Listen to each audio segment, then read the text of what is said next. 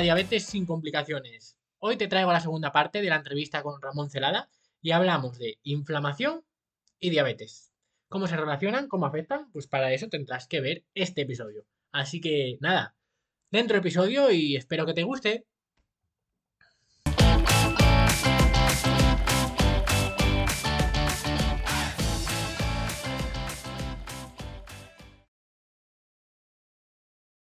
¿no? Y no es lo que le está, y, le está no solo no es lo que necesita, sino que le está sentando mal, aunque no lo sepa, ¿no? Entonces sí que es verdad que hay muchas veces esa, ese no sé qué pasa, que como sano y, me sigo sintiendo mal, ¿no? Bueno, es que comer sano no es lo mismo para todo el mundo y entonces no todo el mundo tolera los mismos alimentos y las proporciones de los alimentos de la misma manera. Aquí hay un tema muy importante que es algo muy básico a lo que yo dedico mucho tiempo en, las en la primera consulta y es las bases de información nutricional. Es decir, nadie tiene que convertirse en dietista nutricionista cuando trabaja conmigo, pero sí saber lo que es un hidrato. Es decir, eh, el hidrato, que, en dónde está en los alimentos. Entonces, cuando en la calle decimos hidrato, todo el mundo piensa en arroz, patata, pasta, ¿no? pan. Yo digo, sí, bien, y eso es más, esos son almidones, es decir, hidratos muy concentrados, ¿no? En una, en una estructura molecular especial que llamamos almidón. Pero las acelgas también son hidratos. Digo, eh, los frutos secos, la mayoría también tienen hidratos. La fruta también tiene hidratos. Las verduras, todas tienen hidratos. Entonces, siempre explico, todo aquello que viene de origen vegetal tiene hidratos. Lo que pasa es que el porcentaje es de muy, muy, muy, muy poquito, como puede ser las acelgas o el aguacate, a nada, o sea, a muchísimo, como puede ser algo con almidón como un plátano o una patata o sin almidón como una uva. Me da igual que tenga o no almidón, al final son niveles de... Al final es, esto se traduce, una vez que el cuerpo lo digiere y lo absorbe y lo asimila, se traduce en glucosa, básicamente en sangre, ¿no? Entonces, eh, cuando no hay esta información, la persona no sabe que cuando está tomando legumbres está tomando hidratos. La persona no sabe cuando está tomando uvas o un mango que está tomando hidratos no sabe que cuando está tomando una mm, zanahoria está tomando hidratos en menor o mayor cantidad. Entonces, cuando se lo explica, o cuando está tomando una bebida de arroz o una bebida de avena, no lo sabemos. Entonces, como la gente no lo sabe, pues una vez que tiene esa información, ya se da cuenta y puede autoanalizar y decir, uff, pero entonces, claro, ¿qué estoy comiendo? Si solo como hidratos. Entonces, cuando yo le explico, pero es entonces, ahí es cuando nos damos cuenta de que muchas veces la inflamación no pasa tanto por eliminar alimentos, sino por cambiar proporciones y frecuencias. Hmm. Claro. Al final es que es básico. Luego hablaremos que hay alimentos que son, digamos, no digamos que son alimentos inflamatorios per se, pero que son alimentos que desregulan eh, estos ratios, pero hay muchos que no son, que no son, no hay que eliminarlos. Lo que pasa es lo que dices, que en la mayoría de personas, o sea, es que más allá de, te pones a mirar y si tú no tienes, si no eres ciclista, pues no puedes tomar muchísimos, muchísimos hidratos. Eh, o sea, al final, hay personas que si tú no haces mucho deporte, y mucho, no te estoy diciendo de, no solo de ir al gimnasio, porque lo que miramos es que tú cuando haces, por ejemplo, un entrenamiento de fuerza, la depresión de glucógeno es solo de un 40%. Mm. O sea, eh, la gente se cree que por caminar, por dar paseo, bueno, voy a comer, voy a comer hidratos, pero para realmente poder comer muchos hidratos, tendrías que, tener un, nivel de rendimiento muy alto. Claro, hay, una mezcla de muchos factores. Es decir, como tú sabes y dices siempre, o sea, la glucosa y, eh, y los niveles de glucosa y de insulina no dependen exclusivamente de, de la comida, ¿no? Eh, lo que se junta hoy en día en la sociedad, y esto pasa con la inflamación, eh, por otro lado, eh, como yo lo digo, es que nos movemos mucho menos. Nuestras actividades, o sea, nuestra vida diaria es mucho menos, o sea, tenemos una vida mucho menos activa que, que, antiguamente. Esto quiere decir, quiere decir que es que, o sea, que una bisabuela mía o bisabuelo se levantaba por la mañana y lo primero que hacía era ir al campo, ir a la, o sea, era trabajo físico que, yo, por ejemplo, cuando veo por la calle a alguien que ayuda a una señora porque lleva la, bolsa de la compra y una sandía y va andando hasta su casa y la ayudan y dicen, no, no, usted no cargue peso. A veces casi pienso, pues, en el fondo no le estáis haciendo un favor porque le estáis quitando el poco ejercicio que hace. Entonces, ese ejercicio no voluntario que hemos hecho durante toda la historia del ser humano, que ha sido movernos, hacer actividad física, que al final, o sea, que limpiar los cristales de casa, pasar el aspirador, pasar la fregona, o sea, hacer todo, si, cada día hacemos 3, 4, 5, 6 horas, 7, que es lo que hacíamos antiguamente de movimiento y actividad no deportiva, y a eso lo sumamos con un buen descanso, y a eso lo sumamos con niveles de estrés más bajos, porque vivimos en ambientes mucho menos exigentes, y a eso lo sumamos con un ritmo de vida menos acelerado, y a un alimento, pues al final seguramente eh, una alimentación natural tiene más cabida, incluso más alta en hidratos. ¿Por qué? Porque el estrés no me está elevando el cortisol, que me eleva la glucosa, porque los ritmos circadianos los tengo en su sitio y las hormonas me funcionan correctamente, incluida la insulina, porque, porque ya lo sabes, o sea, dormir mal supone que te levantes resistente a la insulina, ya de por sí. Con lo cual, toda esta desajuste, este, esta incongruencia eh, evolutiva, pero de hace 50, 60 años, tampoco mucho más, ¿eh? hace que hoy en día lo que antes podía, era posible, hoy no lo es. O sea, antes sí, pero si mi abuela comía esto y desayunaba esto, sí, muy bien, pero tu abuela no vivía en una ciudad con este ritmo de vida, no trabajaba estas X horas sentada, dormía y estaba más relajada, ¿no? Y estaba a la fresca no sé cuántas horas y, y, no paraba de moverse y de hacer cosas en casa. Entonces... Yo aquí voy a recapitular algo que me parece vital, que nunca he comentado en este canal, o sea, en, este, en esta cuenta, pero que, que empatizo mucho y que, y que yo mismo hago a diario y que le digo a todas las personas que conozco. Pero antes de nada, poner aquí todos en comentarios cuántos de vosotros tenéis algún familiar que es una persona mayor y, y en el caso de que sea persona mayor y que tengáis un familiar, ¿cuántos de vosotros le queréis? Poner yo en los comentarios, ponerlo yo en, en el chat, todos los que queráis a alguien que sea mayor. Y yo siempre digo a todas las personas cercanas, yo, esta cuenta se llama Deporte Mayores Online y no es porque sí, mi, público es siempre mayor, ¿no? Y yo siempre digo que si tú quieres a alguien, a una persona mayor, de verdad, si realmente la quieres, la, en, el, en el contexto que vivimos ahora, como has dicho, Ramón, la tienes que putear, en el buen sentido de la palabra. Cuando tú quedas con ella, pues coges y vas a poner la tele y le pones el mando de distancia en, en la otra esquina del salón va a hacer la comida, le cambian las conas al otro lado para aumentarle la actividad, porque eso es lo que realmente le está dando salud, como ha dicho Ramón. No le cojas la sandía. Coger la sandía es lo único que va a hacer en todo el día. Y mirad, si queremos datos científicos, hay un estudio muy bonito, que ahora mismo no recuerdo el autor, que se hizo en personas hospitalizadas. Yo la primera vez que oí este estudio fue a Miquel Izquierdo y es un estudio muy interesante. Y eran personas mayores hospitalizadas en las que durante la hospitalización pues estaban en reposo absoluto, ¿no?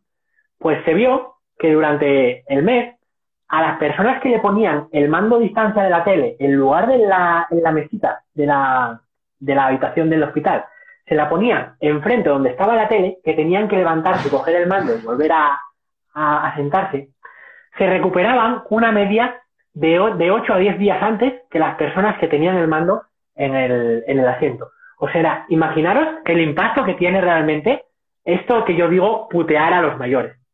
O sea, imaginar, en este estudio se recuperaban 10 días antes de una, de una hospitalización. O sea, imaginaros. Sí, si es que volvemos a, volvemos a lo que decíamos, ¿no? Me parece un estudio brutal, eh, lo buscaremos, a ver si lo encontramos y, y me parece que es que es, ¿no? O sea, lo básico, siempre mm, lo decimos, las personas mayores o las personas enfermas, en el momento en el que son encamadas y no se mueven, empieza su, su caída en picado, ¿no? Con lo cual, todo lo que estamos hechos para movernos y estamos hechos para movernos mucho, además, mucho, mucho. Y es, yo considero que es una parte súper importante la falta de movimiento. Entonces, como somos personas que vivimos en una sociedad X y hay mucha gente que no se quiere salir de esta sociedad, que no quiere ir a vivir al campo o a otros sitios, o cambiar de trabajo a un trabajo mucho más activo o a un tipo de vida que le permita moverse mucho más y hacer esos, ese mínimo de 10.000 pasos al día, ¿no? Eh, como eso muchas veces no es posible la persona no quiere, entonces tenemos que encontrar estrategias que compensen esa falta de movimiento, esa falta de sueño, ese exceso de estrés, ¿no? Y entonces ahí es donde entra por qué tiene tanta importancia la alimentación hoy en día. porque es un factor que pese a que tiene una carga emocional muy importante y, y una influencia social muy grande, sí podemos actuar sobre ella, porque yo sí puedo decidir lo que como, lo que no.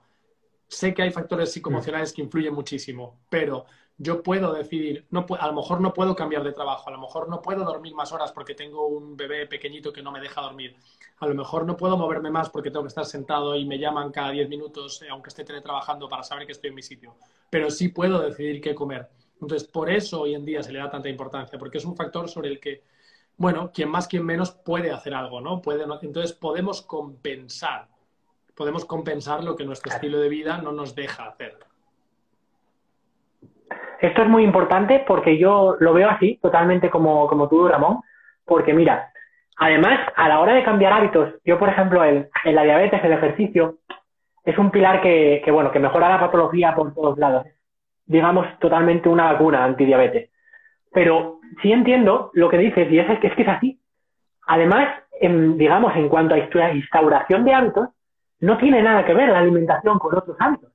Porque, por ejemplo, si lo comparas con el ejercicio, ¿Qué pasa? Que no es la misma decisión, tío, porque tú te pones, aunque sea difícil cambiar la alimentación, tú al final vas a comer igual. Y entonces solo tienes que decidir, me como una cosa o me como la otra. Pero con el ejercicio hay un problema, una problemática mayor, que tú tienes que instaurar algo que no hacías. O sea, tú pasas de no hacer ejercicio a de repente tienes que incorporarlo en tu día a hacer algo que no hacías. En cambio, la alimentación es más sencillo. Bueno, yo comía esto, pues ahora como lo otro, y a la hora de instaurarlo, aplicarlo y todo esto, pues es, es mucho más sencillo por eso y sin duda es un pilar. Exacto, totalmente. Y aquel que diga que no es, o sea, que, que no es capaz, aquella persona que, que, sepa lo que tiene que comer, está convencida, tiene la información, incluso ha tenido terapeutas que se lo han dicho y no ha sido capaz, ahí es donde entra la parte psicoemocional. Ahí es donde hay que entender por qué no hace lo que sabe que debería o tendría o le vendría bien hacer. ¿no? Y no pasa nada, es, es algo tan lícito como el que no sabe lo que tiene que comer. O sea, hay gente que, tiene, que no tiene esos factores psicoemocionales tan pronunciados, pero no sabe, no sabe de nutrición, no sabe lo que tiene que comer, no tiene ni idea. Entonces, ambas personas necesitan ayuda, simplemente que son enfoques distintos, pero ambos factores son cruciales, sí, sí. Claro. Ahora vamos a hilar a un tema muy importante. ¿Por qué? Porque la inflamación, como dices, la inflamación induce directamente, tanto de bajo grado como de alto grado, resistencia a la insulina es algo que has comentado bien y, es algo que lo induce porque se necesita alterar el sistema inmune y eso produce resistencia a la insulina, tanto patológica como fisiológica. Entonces, Ramón, ¿qué alimentos, no per se, pero qué alimentos podríamos identificar especialmente que van a alterar y van a ser más proinflamatorios que otros y por ende deberíamos limitarlos? Vale, eh, voy a, me vas a permitir eh, a lo mejor darle una vuelta un poco a la, a la, pregunta, ¿vale? Porque me gusta más este enfoque. Permitido, permitido. Sí. Eh, es, una vez que has entendido bien los procesos de la inflamación y cómo funciona y cómo te afecta y que la has reconocido y sabes que la tienes, ¿no? Y sabes que a lo mejor tienes esa tendencia a la, a la resistencia a la insulina, a problemas con la glucosa, eh, entonces, lo que tienes, por cierto, que si las personas que quieran, si me lo permites, las personas que quieran entender bien todo este proceso, el ebook al que le estoy dando tela toda esta semana y que aún van a recibir quien se apunte al newsletter, que pueden verlo en mi perfil, ahí les explico toda esta teoría que hemos contado sobre la inflamación, microbiota y tal, lo tienen ahí resumido. ¿Vale? Por, para quien quiera. Pero en cuanto a qué alimentos eliminar, eh, yo, a lo mejor diría, eh, como un enfoque que es más atractivo, es qué alimentos voy a, voy a intentar potenciar que no estoy potenciando todavía. Voy a cambiar un poco esos. Entonces, es, voy a intentar introducir más proteína y más grasa, por ejemplo, en el desayuno, ¿no? Es decir, voy a, voy a intentar que el desayuno, que suele ser la comida más desastrosa del día cuando se hace, voy a hacer que sea sobre todo proteína y grasa, de manera que yo empiece mi día ya saciada eh, o saciado, sin, picos de glucosa que me lleven a la ansiedad y a tener ganas de comer todo el día, ¿no? Y entonces, eh, me da igual que sea un yogur griego con unos frutos secos, canela y unos frutos rojos, a que sea unos huevos con aguacate y algo de frutita de, pues eso, de unos arándanos, para quien quiera, o como el que quiera comer un filete de pollo con acelgas y setas, me da igual. Eh, una comida donde primen donde prime la proteína y la grasa. Hoy en día hay muchísimo miedo a abusar de las carnes, eh, a abusar de la proteína animal y hay mucho miedo a comer grasas, grasas saludables, que son tanto animales como vegetales. Hay que entender, por ejemplo, que la inflamación depende, ¿vale? Se señaliza a nivel de célula gracias a unos ácidos grasos o a través de unos ácidos grasos que se llaman omega 3 y omega 6. Omega 3 y omega 6 pertenecen a una categoría de grasas que se llaman poliinsaturadas. ¿Vale? Es simplemente la estructura molecular. No vamos a entrar en tanto detalle, pero vamos a decir que atendiendo a la estructura, las grasas pueden ser, a lo saturadas que estén o no, bioquímicamente hablando, pueden ser saturadas, monoinsaturadas o poliinsaturadas. En las paredes celulares de la célula tenemos los tres tipos de grasa y los tres son necesarios. El problema es que hoy en día no se consumen los tres y se abusa sobre todo de las grasas poliinsaturadas, especialmente de los omega 6. ¿Vale? Entonces, eh, ¿por qué? Porque se toma muchísimo cereal, muchísimos granos, muchas bebidas vegetales hechas a bases de cereales y de frutos secos, eh, mucha comida basura, obviamente, aceites de girasol, aceites refinados, de soja, que están en los procesados, en los restaurantes donde vamos a comer y no nos lo dicen. Entonces, todas esas grasas, claro, hay que entender las tres funciones de esas grasas, ¿no? Grasas saturadas hacen que la membrana sea estable, ¿vale? Ah, grasas monoinsaturadas lo que hacen es trabajar la fluidez de la membrana, es decir, que, que la información y los nutrientes fluyan de fuera para adentro. Y grasas poliinsaturadas lo que hacen es hacer que la membrana, que la célula se inflame o no se inflame, que los procesos inflamatorios funcionen correctamente. Entonces, lo primero, introduce grasas, grasas saturadas en tu alimentación. ¿Vale? Introduce el huevo, introduce los lácteos, introduce eh, los animales, introduce el aceite de coco, la manteca de cacao, ¿vale? Las grasas animales de calidad. Todas esas grasas son necesarias para que la estructura de la célula con grasa saturada y con colesterol que el colesterol ayuda a que esa estructura funcione correctamente, sea la buena. Porque al final la inflamación y todo tiene lugar a nivel celular. Por lo tanto, tenemos que hablar de la célula, de lo que necesita la célula. Y la célula necesita grasa saturada. Después necesita grasa monoinsaturada para que fluya bien la información. Eh, ahí hablamos de el aguacate, del aceite de oliva virgen o virgen extra, de las nueces de macadamia, ¿vale? Esas son grasas monoinsaturadas. Y después necesitamos un poquito de grasas poliinsaturadas como las que hablábamos antes, ¿no? Las que vienen sobre todo de semillas, de granos, de cereales, etcétera, pero que necesitamos en pequeña cantidad. Y necesitamos también una pequeña cantidad de grasas poliinsaturadas omega 3 antiinflamatorias, como son las que vienen especialmente del pescado graso, preferiblemente pequeño para que no tenga mucho, mucho metal pesado. Entonces, si añadimos esas grasas de manera diaria en todas las comidas y abundante proteína en las comidas, al final, de manera natural, ya estoy desplazando esos alimentos a lo mejor más inflamatorios, más insulinogénicos, más eh, hiperglicemiantes, que son los que me imagino que me estabas preguntando, y que entonces eh, son los que, hay que eliminar seguro, comida basura. Mm, o sea, no quiere decir esto que no te puedes comer nunca un bollo o una pizza, no, pero en general el 90, el 90, 90 de tu alimentación dentro de ese 90% de lo que comes a diario no debería haber alcohol y no debería haber eh, comida basura, bollería, que venga, que venga ya en cajas, preparada, etcétera, etcétera. Eso es lo más importante de todo.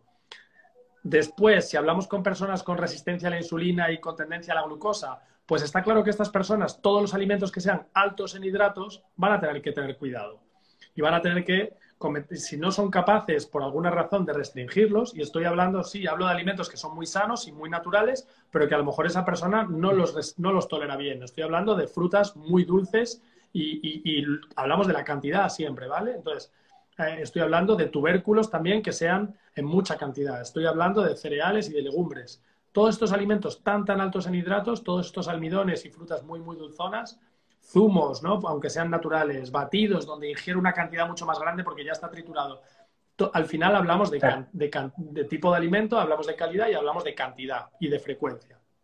Entonces, ¿no hay que eliminar todos estos alimentos totalmente? Pues dependerá de la persona y del momento en el que esté, en el que esté trabajando. Si esa persona añade el deporte a su vida y el movimiento y el descanso, probablemente tolere mucho mejor esos alimentos que una persona que no hace nada más y solo se centra en la alimentación como pilar de acción, como palanca para accionar. Pues esa persona tendrá que ser más extremista, porque no está haciendo nada de lo demás que influye, ¿no? Claro, totalmente. Además, yo siempre me gusta diferenciar porque yo veo que, digamos, que los pacientes, sobre todo las personas con diabetes tipo 2, tipo 1, lo que ven es que se enfocan en el efecto agudo de la glucosa, ¿no? Se obsesionan mucho de el valor y luego, eh, sobre todo luego están los, los profesionales en el que solo piensan en, en la glucosa de, a largo plazo, ¿no? Y, y, yo creo que yo estoy un poco en el medio en el que hay que darle importancia tanto en el efecto agudo, de, por ejemplo, la postpandreal, la, después de comer, como en cómo se va a ir modificando a largo plazo esas, esas glucemias, esa hemoglobina glicosilada y todo esto. ¿Por qué? Porque por mucho que tú hagas una dieta, como por ejemplo dices, que sea, que sea muy rica en, en, nutrientes y que a largo plazo vaya perdiendo peso y tal, si luego la postpandreal vas a ponerte en 200, en 200 y pico, pues al final eso también tiene su riesgo y hay que mirarlo y mucha gente dice, pero ¿qué me estás diciendo? ¿Que no puedo tomar plátano? Eh, pues a ver, si ya te has comido tu comida y te vas a tomar un plátano y medio o dos plátanos de postre y te vas a poner en 200, pues igual es más interesante eh, modificarlo, claro. ¿eh? Claro, efectivamente. Hay veces donde efectivamente puede sonar muy, muy exagerado a ojos de alguien que no está acostumbrado a trabajar con glucosas y ver glucemias e insulinas, pero efectivamente no, pues no puedes tomar plátano a diario. A lo mejor no, porque, porque tu cuerpo no lo tolera, pero no lo digo yo. Oye, no pasa nada, vamos a medir tu glucosa después de tomar un plátano. 180. 180. Pues mira, lo siento, pero tu plátano no te está sentando muy bien. Sobre todo porque además, normalmente esas personas después esa glucosa no baja, es decir, no baja a estados basales de 80, de 70, sino que se mantiene en 100, 110 y se mantienen todo el día en esos niveles que a lo mejor de cara a las analíticas todavía no son diabéticos, pero enseguida lo van a ser si no ponen solución, ¿no? Pero es que mientras no lo sean, además, esos niveles elevados de glucosa generan inflamación, como estamos hablando, generan oxidación de las, del colesterol, generan daño a nivel de las paredes celulares, glican las proteínas, las, como digo yo, las garrapiñan y esas proteínas ya no funcionan. Entonces, eh, está produciendo un daño en el cuerpo que, a la larga se va a notar en enfermedades cardiometabólicas, o sea, en que esa persona va, a desarrollar un, pues, eh, una enfermedad a nivel mm, cardiovascular o, de, o, problemas a nivel energético porque sus células no funcionan correctamente, porque no, no tienen los nutrientes que necesitan y porque están sometidos a un estrés continuo. Claro. Y luego muchas veces yo siempre lo digo que aunque la glucosa baje, en el hipotético caso de que baje, que no tengas una resistencia a la insulina muy acusada, muchas veces da igual, porque la insulina no baja. baja la, bajas la glucosa, pero a costa de sobreproducir muchísima insulina, y eso tampoco es. Exacto, ahí es, es, algo que no, por eso, por eso es una enfermedad tan silenciosa y una pandemia. Eh, de, magnitud mundial eh, y es porque como la insulina trabaja tan bien, tu glucosa está en niveles aceptables, aceptables además para la medicina convencional, que suele ser hasta de 110 en ayunas, lo cual es una locura, ¿no? Entonces, como se mantienen esos, incluso tienes a veces niveles de 80, oye, niveles de 80 en ayunas, pero resulta que tu insulina está trabajando como loca para que tu glucosa se mantenga en rango. Eso es un problema, porque la insulina, el páncreas va a llegar un momento en el que se canse eso es lo que se llama resistencia a la insulina y al final acabarán subiendo tus glucosas. Pero mientras tanto aparecerán otra serie de síntomas, claro, por estar esa insulina elevada que interfiere con muchos procesos. Oye, no sé si se va a cortar o no, ¿eh? porque creo que nos quedan, no sé si lo tienes tú controlado. Sí, quedan, quedan unos 10 minutos. Ah, 10. Ah, ok, vale. 8. Vale, entonces. Eh, Vamos. Sí, acaba, acaba con esto. No, decía que hay muchas personas que no saben, por ejemplo, que la resistencia a la insulina o simplemente la hiperinsulinemia, o sea, niveles de insulina elevados, están relacionados con tensión alta, están relacionados con quistes en los ovarios, está relacionado con acné, está relacionado eh, con infertilidad, está relacionado con sueño después de comer, está relacionado con manchas en la piel, con, con acrocordones, ¿no? Estas pequeñas eh, como verruguitas que salen. Hay un montón de síntomas y de, y de patologías que vienen influenciadas por tener la insulina elevada. Entonces, no hablamos solo de diabetes, hablamos de muchas más cosas, ¿no? Hablamos de que, de que con niveles elevados de, glucosa en sangre y de insulina, el sistema inmunitario no, no, funciona correctamente. Entonces, hablamos a lo mejor de que ya hay eh, infecciones crónicas que nunca van a, a, llegar a curarse porque no le damos oportunidad al sistema inmunitario de que funcione correctamente. Claro, totalmente, Ramón. Y en cuanto a esto, de todo lo que hemos hablado durante, durante la charla, realmente si, si tú ahora conocieras a alguien que no va a escuchar esto nunca, que no le gusta la tecnología, ¿qué, qué consejo le dirías, le darías directo si fuera un familiar para que empezara a, cuidar y a reducir esa inflamación? Y además, ¿qué frase le dirías para que tomara conciencia de, eso, de, ponerse en serio con, todo este tema, con todo lo que hemos hablado y con cuidar su salud, en definitiva? Yo lo que le diría realmente, eh, lo que hago, o sea, si te digo lo que hago yo actualmente, es actuar en base a lo que sé y, servir de ejemplo para quien está a mi alrededor. Normalmente no doy consejos si nadie me lo pide. Entonces, eh, porque bajo mi experiencia no sirve de nada. Ahora, si hay claro, no sirve de nada, porque esa persona no está preparada ¿no? para cambiar. Entonces, yo, el mejor consejo es que cada uno haga lo que, lo que puede y lo que sabe para ser de ejemplo para los demás, cada uno en el área que domina y que le gusta. Em, y luego, en, en cuanto a... Lo primero que necesitas es tener información porque si no sabes lo que te está sucediendo o no sabes que lo que te sucede puede tener otra raíz distinta a lo que te han explicado o que simplemente no es algo normal a pesar de que sea muy habitual y que incluso mm, tus médicos te lo digan, lo primero es buscar información. No te rindas, es eh, cree en tu intuición y cree en que si tu cuerpo, en que si te encuentras mal, eso no es, no es normal, independientemente de quién te lo diga. Mm. Entonces. Ser un poco autodidacta también, ¿no? Buscar un poco eh, mejorar por tu propia mano y no depender tanto de los demás. Sí, a ver, yo entiendo, el otro día lo hablábamos, lo hablaba con, una prima mía y decía, ya, pero si a mí el médico me dice que esto es así, yo le tengo que creer, porque no puedo estar eh, cuestionando a todo profesional que yo, en el que yo confío. Y digo, si tienes toda la razón, le digo, pero cuando veas que tu cuerpo sigue quejándose, pues entonces va a llegar un momento en el que tendrás que plantearte que a lo mejor, pues efectivamente, aunque te lo haya dicho el Papa, eh, no es, eh, no, aplica a tu caso. Entonces, tener ese mm. sentido crítico y sobre todo ser honesta con una misma y con uno mismo y decir, oye, vale, ¿de verdad quiero cambiar? ¿O mm, tengo lo que tengo, me gusta quejarme de vez en cuando, pero no estoy dispuesto a, hacer, a, dejar de hacer aquello que me está poniendo enferma? Mm. Muy bueno, Ramón. Definitiva, eh, hay, que, hay que hacerlo y hay que hacerlo cuando la persona quiere.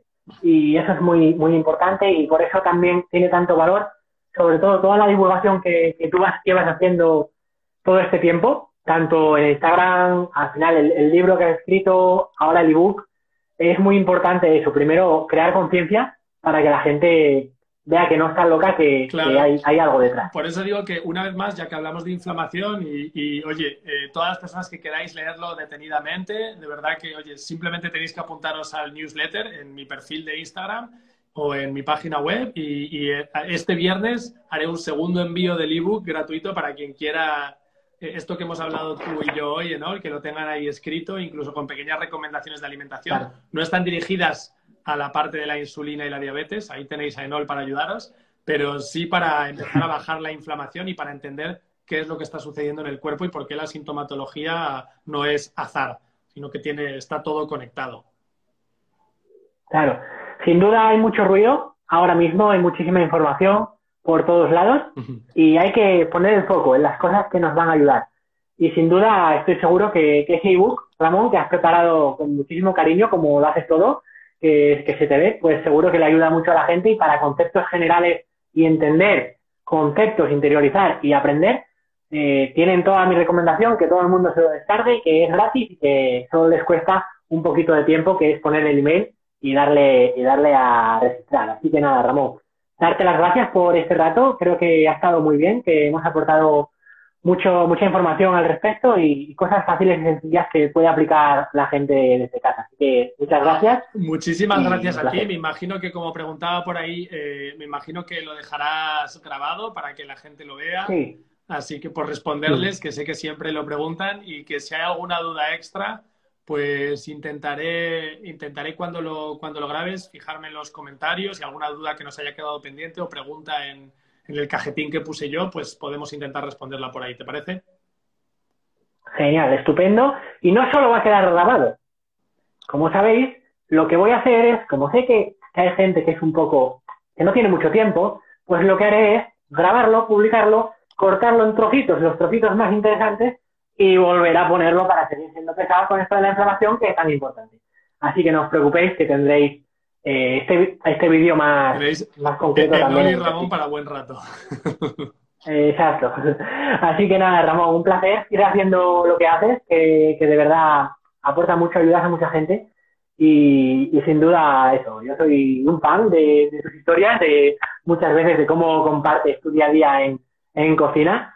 Y la verdad es eso, que te que inspiras mucho, no solo la gente que ayuda, sino también cómo inspiras a través de, redes para que todo el mundo se cuide, se cuide más. Así que muchísimas gracias, por todo y estamos en contacto. Gracias a ti también por lo que compartes y, por haberme invitado.